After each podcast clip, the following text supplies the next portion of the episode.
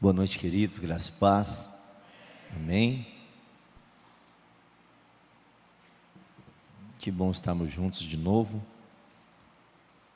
É a segunda celebração do dia.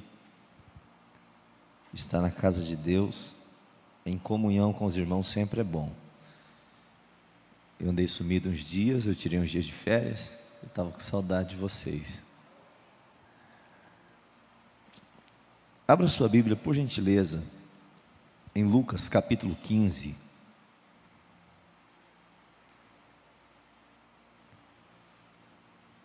Lucas no capítulo de número 15.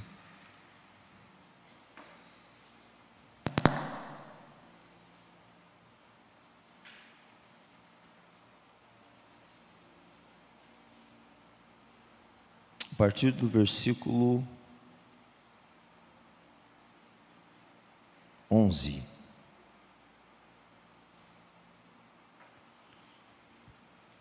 Eu vou ler daqui porque eu estou sem, os, sem o óculos. Vamos lá. E disse: Um certo homem tinha dois filhos, e o mais moço deles disse ao pai: Pai, dá-me a parte dos bens que me pertence.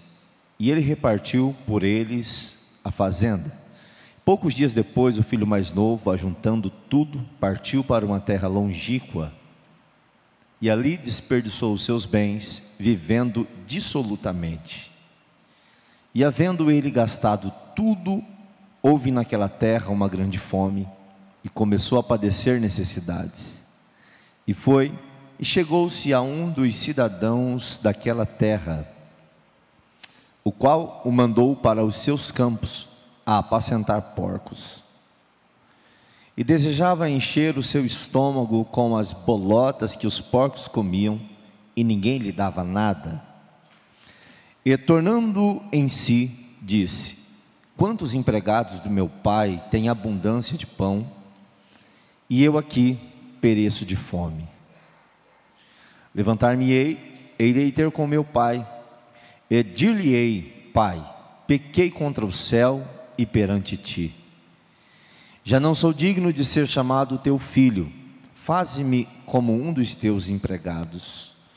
Levantando-se, foi para o seu pai, e quando ainda estava longe, viu o seu pai. E se moveu de íntima compaixão, e correndo, lançou-se-lhe ao pescoço e o beijou. E o filho lhe disse: Pai, pequei contra o céu e perante ti e já não sou digno de ser chamado teu filho. Mas o pai disse aos seus servos: Trazei depressa a melhor roupa, vestilho, e pondo-lhe um anel na mão e sandália nos pés, e trazei o bezerro cevado, e matai-o, e comamos, e alegremos-nos. Porque este meu filho estava morto e reviveu, tinha se perdido, e foi achado e começaram a alegrar-se.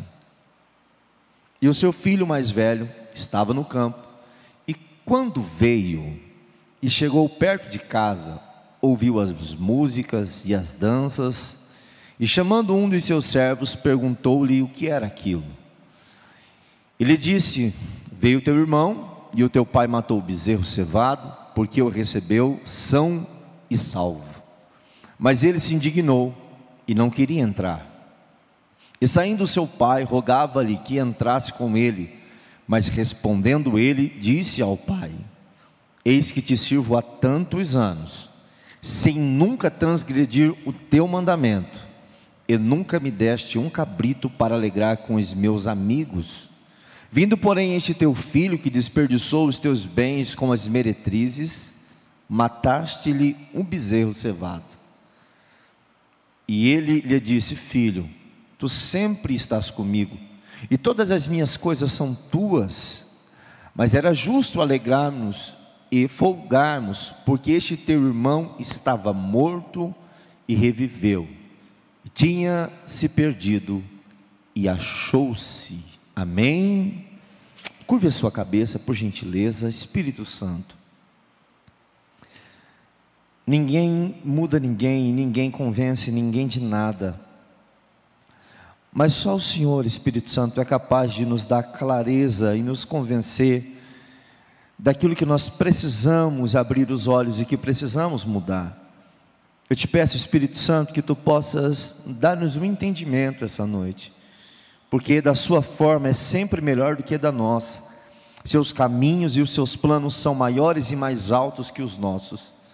Por isso, tenha liberdade no nosso meio, cumpra os seus propósitos e que esta noite, que já na eternidade estava marcada, que ela possa ser um diferencial, um divisor de água nas nossas vidas, em nome de Jesus. Você pode dizer amém?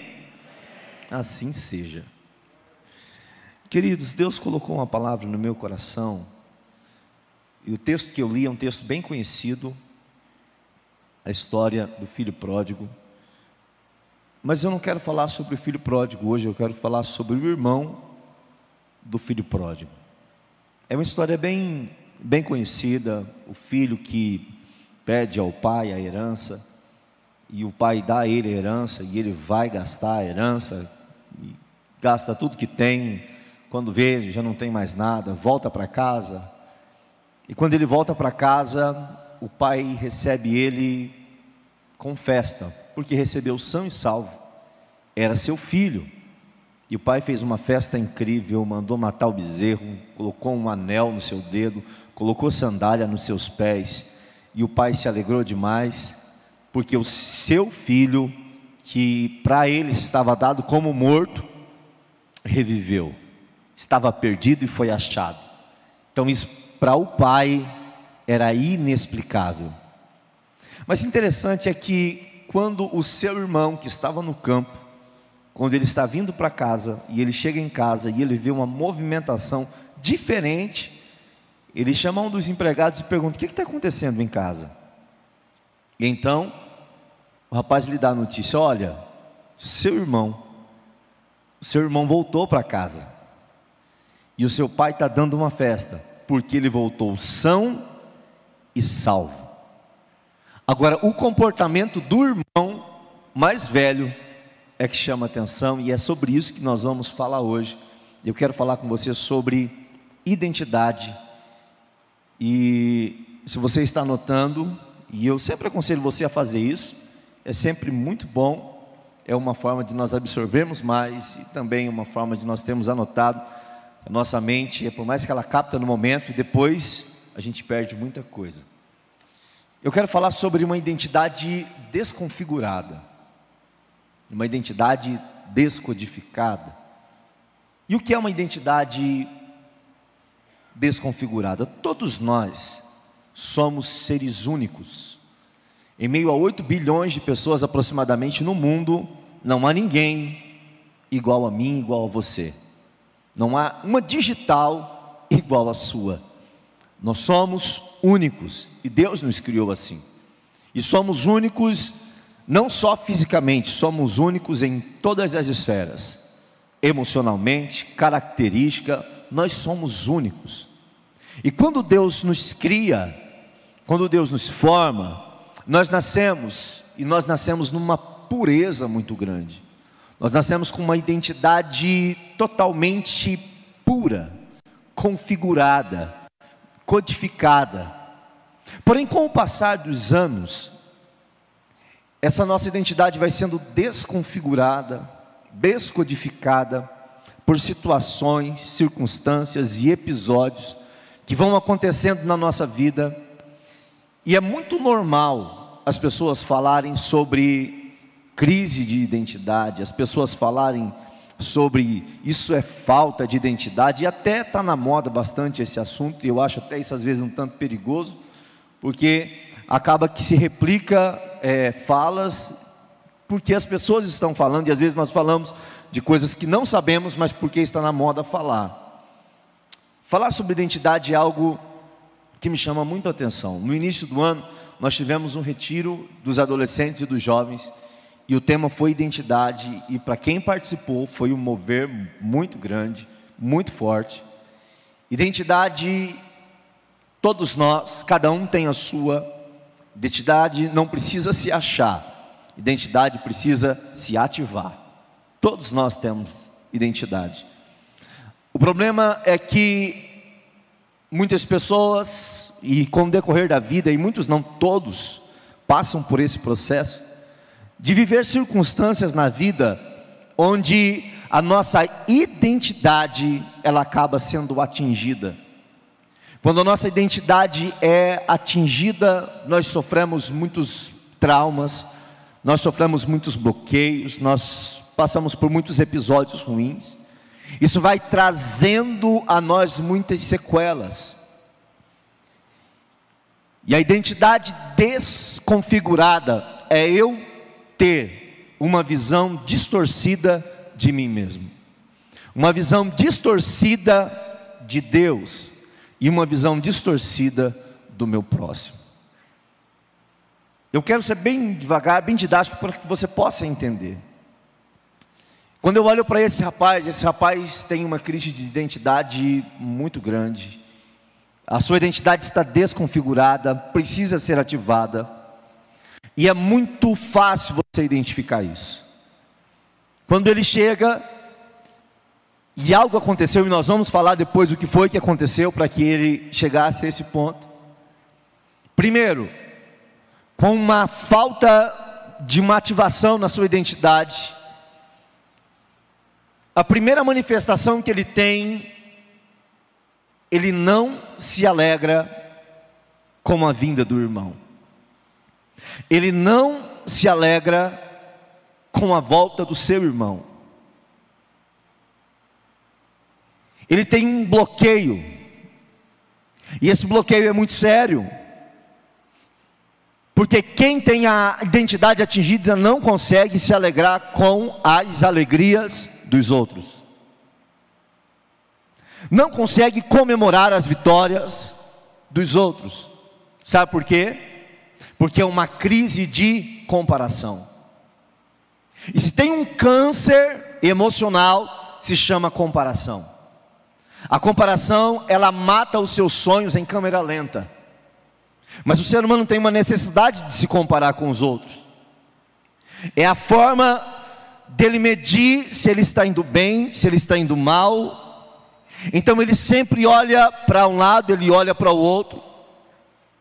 E quando uma identidade não é ativada, as pessoas vivem à base de comparação. E deixa eu te dizer, é insuportável e terrível. Porque a natureza do homem sempre vai achar a grama do vizinho mais verde. A natureza do homem sempre vai achar que o outro tem uma vida melhor. E quem não tem uma identidade ativada está sempre em crise. Em todo lugar que ele vai, em todo lugar que ela vai, ela olha, ela fala: Isso daqui que é uma casa, isso aqui que é uma família.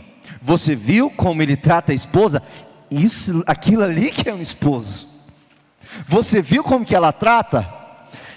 A pessoa vive à base de comparação 24 horas. E ela não consegue se alegrar. Há um versículo na Bíblia que diz assim: Chorai com os que choram e se alegrai com os que se alegram. Parece mais fácil se alegrar com os que se alegram, mas não é.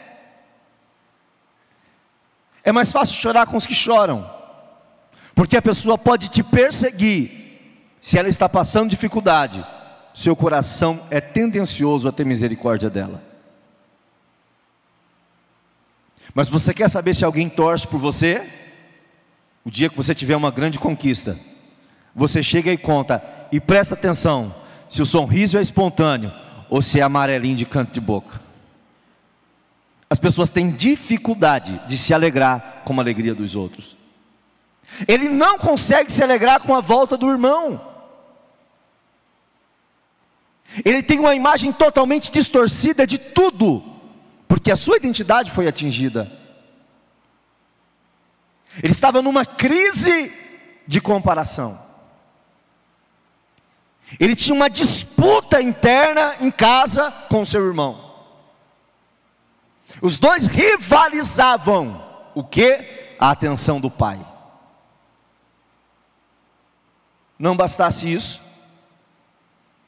ele tinha uma crise e uma necessidade de aceitação e de aprovação muito grande. Quando ele fica incomodado com aquilo e o servo vai lá, avisa o pai, o pai chega e fala: Meu filho, você não vai entrar. Seu irmão chegou. Ele fala assim: Pai, vou falar uma coisa para o senhor. Eu sempre te servi como um escravo aqui. Nunca te dei uma dor de cabeça. Nunca transgredi as ordens que o Senhor deu. O Senhor nunca me deu um cabrito para fazer uma festinha com os meus amigos. Agora, esse teu filho, esse teu filho pegou a herança dele, gastou com as meretrizes, voltou, e o Senhor dá uma festa para ele. Deixa eu dizer uma coisa para você. Ele em nenhum momento estava reclamando de uma festa. Ele tinha uma necessidade de se sentir amado. Ele estava rivalizando com o irmão, estava dizendo assim: Eu estou vendo que você dá atenção para ele, mas eu estou vendo que o senhor não me dá atenção. Estou vendo que há um carinho especial por ele. Ele tem uma necessidade de aceitação, uma necessidade de aprovação. E quando uma identidade não está ativada, está desconfigurada, as pessoas vivem essa crise. Uma necessidade de ser aceito em ambientes, uma necessidade de ser aceito por pessoas, onde a opinião das pessoas fazem toda a diferença na sua vida. E as pessoas entram em crise, porque alguém sempre vai opinar e falar de mim e de você, querendo ou não querendo. E quando você não tem uma identidade ativada, você sofre demais. Seja o que for que você faça, em tudo você está sobre análise. Se você canta, se você está aqui ministrando, no seu trabalho, como pai, como esposo, alguém sempre está olhando e está dizendo assim: gostei. Alguém está dizendo: não gostei. Alguém aplaude, alguém vaia, alguém concorda, alguém discorda. Isso é normal. Mas quando eu não tenho uma identidade ativada, a opinião das pessoas afetam demais. Então uma crise vem pela necessidade de ser aceito e pela necessidade de ser aprovado. Então, depois de qualquer tarefa e depois de qualquer decisão que você toma, se a identidade não está ativada, eu sempre fico: ficou bom? Gostou? O que, que você achou? É uma necessidade de, mesmo que seja mentira, mas que alguém fale assim: nossa, ficou demais. Ele tinha essa necessidade. Agora, o pior de tudo, de uma identidade desconfigurada, é o seu problema de autoimagem. E qual que é o problema de autoimagem? Autoimagem é a forma com que você se enxerga.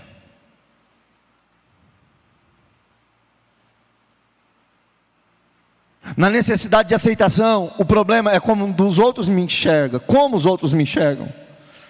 Agora o problema de autoimagem é como eu me enxergo. E ele não se enxergava filho.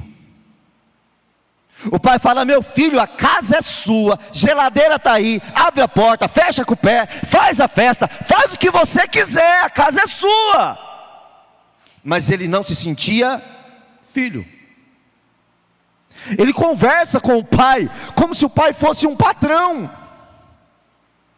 Ele conversa com o pai como se o pai fosse um senhor. Senhor que eu falo é um patrão entre senhor e servo. E o pai fala: Meu filho, é tudo seu, a casa é sua, sempre foi tudo seu. Então, quando a identidade não está ativada, eu começo a olhar para mim mesmo, não como Deus me fez, não como quem eu sou, mas uma imagem distorcida de mim. E bloqueios como é, eu, não, eu não sou capaz, não, eu não consigo, não, isso é muito grande para mim. Um problema como esse, de não se sentir filho, de olhar para você e ter uma imagem totalmente distorcida de quem você é, é quando todo mundo olha para você e vê um potencial e fala assim: nossa, esse cara é demais, essa moça é demais, que potencial que ela tem. E você olha e fala assim: não sei na onde, não sei na onde. Todo mundo vê, mas você não consegue enxergar em você o que todo mundo fala de você. Você não acha que é tudo isso, porque na verdade, você está sempre se diminuindo, você está sempre se sentindo menos, sempre se sentindo culpado, sempre se sentindo acusado, sempre se sentindo melhor, menor, sempre se sentindo errado. E esse rapaz, ele manifesta a sua crise de identidade quando ele chega e vê aquela festa na sua casa. E ele passa a ter uma imagem distorcida, primeiro do seu pai. Eu falei de uma identidade desconfigurada. Pastor, como que uma identidade é desconfigurada? Eu te explico. Nós precisamos entender causas e efeitos. Nós precisamos entender isso. Causa e efeito. Eu tinha uma dor de cabeça desde criança. E uns dois meses atrás, eu fui no neurologista. E teve uns dias até que eu tive que ir embora. Né, pastor Clodó, a gente aqui trabalhando, eu tive que ir embora, e teve alguns dias que eu não vim. Mas uma dor de cabeça que quando dava era terrível. Mas eu tenho desde criança, eu me lembro de criança, minha mãe me levando para o hospital de madrugada e eu com essa dor de cabeça. E já tinha tirado tomografia, tanta coisa, e nada deu jeito. Até que o neurologista descobriu, eu achei engraçado, porque nem sabia que existia isso. Ele descobriu que meu maxilar era solto. O nome disso é ATM. Não sei se alguém, alguém deve saber, né? É só eu que estava meio lesado. O nome disso é ATM. Pessoas que são muito tensas aqui, outras têm bruxismo durante a noite. Dor de cabeça. Insuportável. Mas sabe o que eu achei engraçado? Eu tinha tomado de tudo. Eu tratava o efeito, mas não sabia a causa. E essa dor de cabeça poderia ser as vistas, poderia ser o maxilar, poderia ser coluna, poderia ser tanta coisa. E sabe qual é o nosso problema da vida? O problema é que nós tentamos resolver os efeitos e não as causas. E tentamos resolver as sequelas. Mas tem uma raiz. Diego, quais são as sequelas? As sequelas, se você se identifica, procura, precisa procurar a raiz. Sequelas emocionais, que remédio não dá jeito, só engorda, incha, dorme, procrastinação, começa e não termina, ansiedade, depressão, síndrome do pânico, desequilíbrio emocional, explosão, tantas coisas. Fora as outras emocionais que atingem o corpo, como câncer, como fibromialgia, tantas coisas, mas nós sempre queremos tratar o efeito e não a causa. E não a causa. Deixa eu te dizer uma coisa.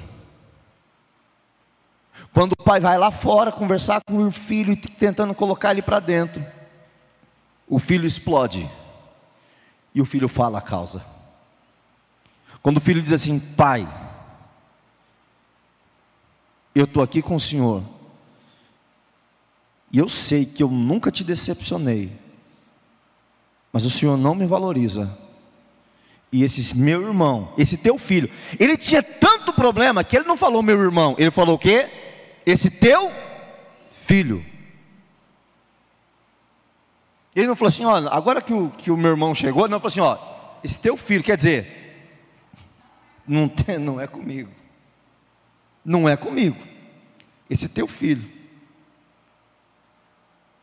Ele abre o coração e ele fala a raiz da dor dele.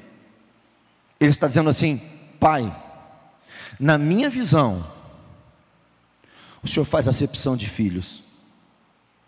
Na minha visão, ele é seu queridinho. Na minha visão, o Senhor é injusto. Na minha visão, eu não sinto seu amor. Quando ele abre o coração para o Pai, ele está dizendo qual é a causa de todos aqueles comportamentos. Deixa eu te dizer uma coisa. Uma identidade é desconfigurada com episódios que acontecem desde a infância na nossa vida. Intolerância dos pais, abandono, rejeição, abuso sexual, abuso de autoridade, frustração. São tantas situações, humilhação, traição, Tantas coisas aconteceram no decorrer da vida. Isso vai trazendo traumas, traumas. Só que aí nós não percebemos uma coisa. Nós não percebemos como isso é grave. Nós não percebemos. E achamos que nós estamos no controle. Achamos que estamos no controle da situação. E das coisas mais simples nós até observamos. Mas todas as vezes que é para você tomar uma decisão séria, toda vez que é para você dar um passo adiante, toda vez que você pensa agora vai, sabe quem manda? Quem manda foi aquele episódio que vai trazendo uma angústia, que vai trazendo um medo, que vai trazendo insegurança. Os traumas consomem. Eu olho e eu vejo esse rapaz. Fica tranquilo, o pessoal está sendo, vamos ter um teatro daqui a pouco, tá bom? Estou vendo todo mundo olhando assim, em paz.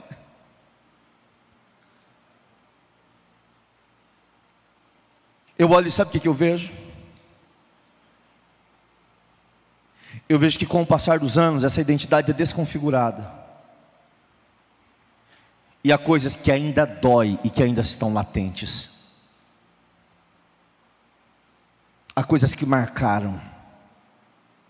Há traições, bullying, rejeição de pai, de mãe. Sabe quem são as, as pessoas que mais desconfiguram a identidade?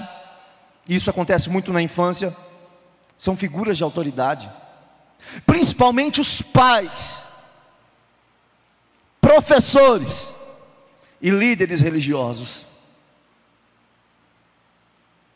E com o passar dos anos, isso vai acumulando, acumulando. É por isso que Jesus fala assim: que nós precisamos ser como uma criança. Por que ser como uma criança? que a sua identidade ainda está intacta. Você não quer ouvir a verdade? Não pergunta para a criança, que ela vai ser clara. Eu ministrei hoje de manhã, aí a Rose falou assim para mim: você falou isso, eu, eu lembrei do seu filho. Luquinhas tem cinco anos e pensa no menino autêntico. Aí ela ligou e falou assim: vem aqui em casa. Você está com saudade de mim, Lucas? Ele falou assim: Eu estou com saudade da sua piscina.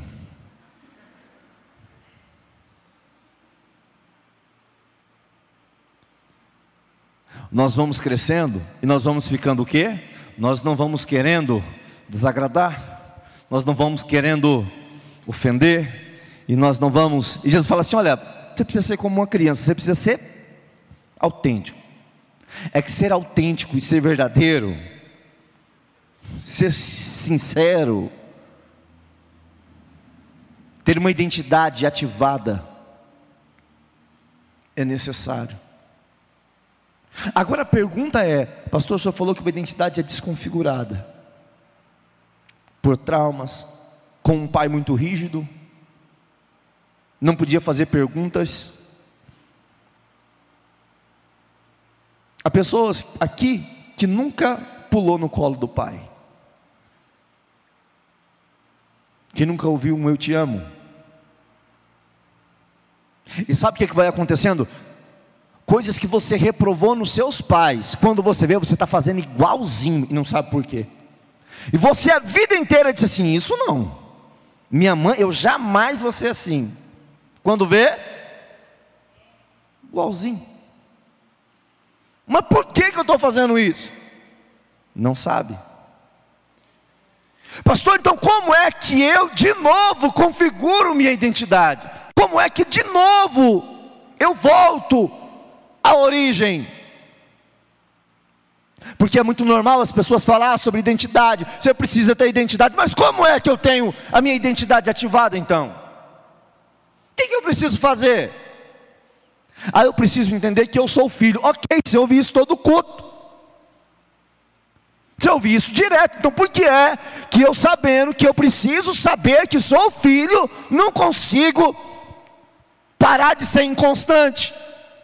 Começar as coisas e não terminar. Por que é que eu não consigo resolver a minha vida? Por que, que eu sinto travado, entra ano e sai ano, e eu faço metas na virada do ano, e o ano está acabando, e eu estou frustrado, porque na virada do ano passado e todo ano é a mesma ladainha. Por que, que eu não consigo resolver as coisas? O pai, quando vai lá fora, o pai diz algo ao filho, e é aqui que eu quero que você entenda como você ativa a sua identidade. Primeiro eu preciso saber que a minha identidade ela está em Cristo. Eu sou, Gênesis 1, 26, a Bíblia diz que Ele nos fez imagem e semelhança. Mas a Bíblia diz que todos aqueles quanto receberam Cristo como Senhor, deu-lhes o direito de ser chamados seus filhos. Então, eu já tenho uma filiação, eu já tenho um pai. Agora, uma identidade só ativa através de uma coisa. Eu só ressignifico a minha vida através de uma coisa. E não tem onde para onde fugir. Se você está anotando, eu queria que você anotasse isso. E eu queria que todo mundo dissesse essa palavra bem alto, que é uma das palavras que o inferno mais estremece. Repita comigo assim: perdão. Pode falar mais forte: perdão. É através do perdão que uma identidade é ativada. É através do perdão. Através do perdão de quê, pastor? Através de você perdoar cada situação que desconfigurou. Quando você olha lá atrás, e você lembra o dia de uma situação que na sua infância marcou a sua história, você precisa perdoar aquela situação, você precisa liberar aquela pessoa, você precisa se liberar daquilo. Quando o pai, o pai chama o filho e fala assim: Meu filho, você precisa abrir mão disso. É isso que ele estava clamando. O seu irmão estava morto, reviveu. O seu irmão foi, estava perdido e foi achado. Abre mão disso, meu filho. Bora, vamos lá para dentro, vamos se alegrar. Perdoa. A origem das enfermidades emocionais, na sua grande maioria, são raízes de amargura. Esses episódios entraram e trouxeram mágoas, e trouxeram dores, e trouxeram humilhações, trouxeram culpas que atormentam no decorrer da vida. E quando parece que está tudo bem, agora eu venci, tudo desmorona de novo. E eu vejo esse pai clamando ao filho: Meu filho, bola para frente, meu filho, bola para frente.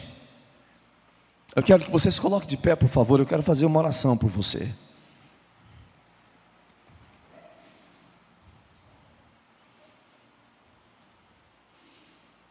Feche os seus olhos, pode apagar a luz, por favor.